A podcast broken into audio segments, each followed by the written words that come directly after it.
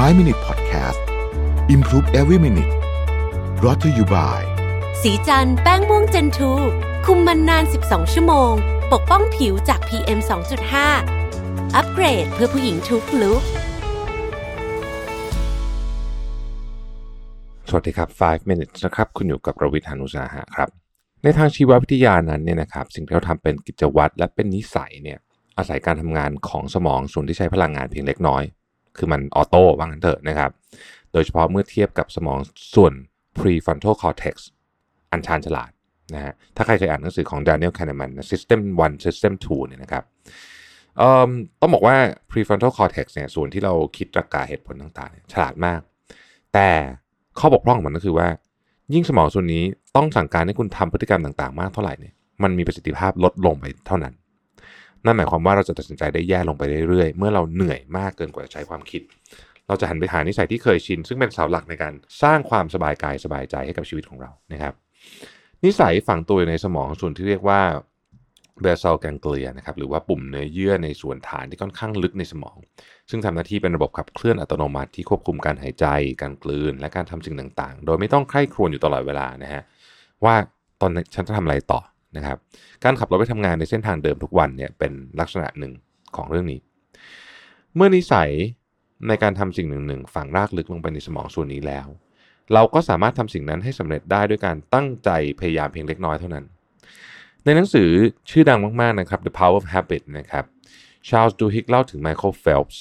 นะสุดยอดนักกีฬาโอลิมปิกเนี่ยนะครับซึ่งใช้นิสัยเนี่ยให้เป็นประโยชน์ทุกอย่างที่เขาทำในการแข่งขันล้วนถูกสั่งการโดยbasal ganglia ทั้งสิ้นไม่ว่าจะเป็นการยืดเหยียดก่อนลงแข่งหรือการพุ่งทะยานไปข้างหน้าขณะอยู่ในน้ำเขาไม่ต้องใคร่ครวญว่าจะทำอะไรต่อไปการฝึกแข่งว่ายน้ำจนเป็นนิสัยทำให้เขามีพลังสมองเหลือเฟือที่ prefrontal cortex เนี่ยจะสามารถนำไปใช้เพื่อจดจ่ออยู่กับในแต่ละ millisecond ของการแข่งขันได้นะครับพร้อมทั้งคอยสังเกตการและปรับตัวตามสถานการณ์จนคว้าชัยชนะได้ในที่สุดนั่นเองมันมีคำเปรียบเปรยเรื่องช้างหรือควานช้างนะครับจะบอกว่าจริงๆเนี่ยคุณต้องเข้าใจว่าถ้าเราไม่ได้ฝึกอะไรเลยเนี่ยนะครับ 95% ของสิ่งที่เกิดขึ้นในสมองเนี่ยคุณไม่รู้ตัวนะครับจิตใต้สำนึกควบคุมสิ่งต่างๆมากมายที่คุณคิดว่าตัวเองเป็นคนควบคุมด้วยสติรู้ตัวหรือว่าด้วยจิตสำนึกเช่นสิ่งที่คุณกินหรือว่าอีเมลที่คุณเช็คซ้ำแล้วซ้ำเล่าระหว่างประชุมบางครั้งคุณทำสิ่งเหล่านี้โดยไม่รู้ตัวโซเชียลมีเดียก็เป็นอันเดียวเช่นเดียวกันนี่นะครับแต่บ่อยครั้งกลับไม่เป็นอย่างนั้นและนั่นคือจุดที่นิสัยเข้ามามีบทบาทนี่นิสัยมักเป็นสิ่งที่เราตัดสินใจเลือกในตอนแรกเช่นจะเริ่มใช้ไหมขัดฟันและทำมันมาเรื่อยๆจนในที่สุดก็ไม่ต้องคิดเกี่ยวกับมันอีกแล้วนะครับเพราะมี basal ganglia ช่วยจัดการให้นั่นเองหลายการกระทำของเราในวันนี้ไม่ใช่สิ่งที่เราตัดสินใจว่าจะทำแต่มันมาจากการสั่งการของนิสัยซึ่งเป็นสิ่งที่ตัดสินใจไว้แล้วว่าเราจะทำแบบนั้นเมื่อนิสัยถูกกระตุ้นให้ทำงานเราจะทำพฤติกรรมที่คุ้นชินหรือเกิดความรู้สึกบางอย่างโดยอัตโนมัติบางอย่างก็เป็นเรื่องที่ดีในกรณีของ dental floss เป็นต้นนะครับบางอย่างก็ไม่ดีหรือไม่ก่อให้เกิดประโยชน์ใดๆนะครับบางคนกัดเล็บดึงผมอะไรต่างๆนะเหล่านี้แต่ว่าจะเป็นกรณีไหนเนี่ยเราสามารถสร้างนิสัยในการทำมันได้ทั้งนั้นนะครับจอนาธานไฮท์เนี่ยนะครับก็เขียนไว้ในหนังสือเรื่อง The Happiness Hypothesis ว่ากระบวนการในสมองเนี่ยแบ่งออกเป็น2ประเภทคือกระบวนการอัตโนมัติและกระบวนการที่ต้องควบคุมนะครับกระบวนการอัตโนมัติเกิดขึ้นในสมองส่วนเดียวกับที่สัตว์ต่างๆทำสิ่งที่มันทำได้อย่างคล่องแคล่วนะครับอันนี้ก็เป็นเหมือนกับ System 1 System 2 นะฮะในหนังสือของ Daniel Kahneman นะครับนกเนี่ยเดินทางโดยอาศัยตำแหน่งของหมู่ดาวนะครับกระบวนการอัตโนมัติทำให้เราขับรถด้วยพูดคุยคนที่นั่งมาด้วยพร้อมกันได้บางคนเล่นมือถือไปด้วยซึ่งอันตรายมากนะครับทั้งยังทำให้เราตอบสนองแบบ fight or flight ทันทีที่เกิดภัยคุกคามเช่นมีคนมาปาดหน้ารถเป็นต้นหรือหัวเราะกับเรื่องตลกโดยไม่ต้องคิดว่าทำไมถึงขำในทางตรงข้ามกระบวนการที่ต้องควบคุมนั้นนะครับอาศัยภาษาและการไข้ครวญอย่างมีสติซึ่งเป็นสิ่งที่เกิดขึ้นในสมองของมนุษย์เท่านั้นให้เปรียบเทียบทั้ง2กระบวนการนี้ว่าช้างคือกระบวนการอัตโนมัติและควานช้างคือกระบวนการที่ต้องควบคุม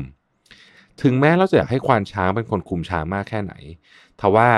เขาก็เป็นได้แค่คนที่คอยให้คำแนะนำอย่างใกล้ชิดหรือว่าคนนำทางเท่านั้นเองช้างจะควบคุมตัวมันเองโดยมักเดินไปตามทางเดิมที่มันเคยไปหยุดได้รับรางวัลอย่างอาหารและความรักรวมถึงวิ่งหนีจากสิ่งอันตรายควานช้างอาจจะชักจูงช้างไปในทิศทางใดทางหนึ่งได้แต่นั่นก็ต่อเมื่อช้างไม่มีสิ่งอื่นที่มันอยากทำไฮท์เขียนไว้ว่าคนที่มีความฉลาดทางอารมณ์สูง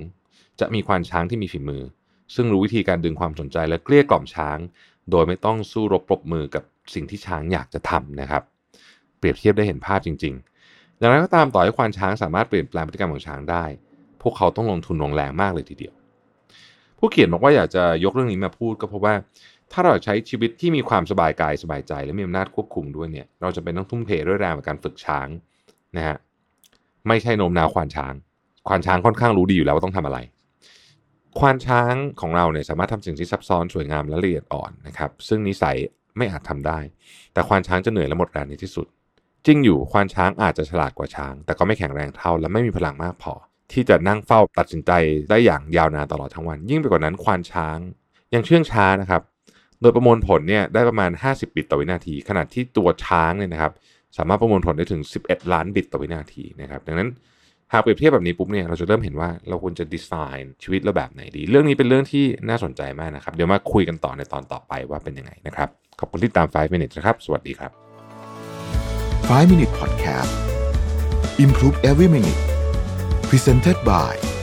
สีจันทร์แป้งม่วงเจนทรู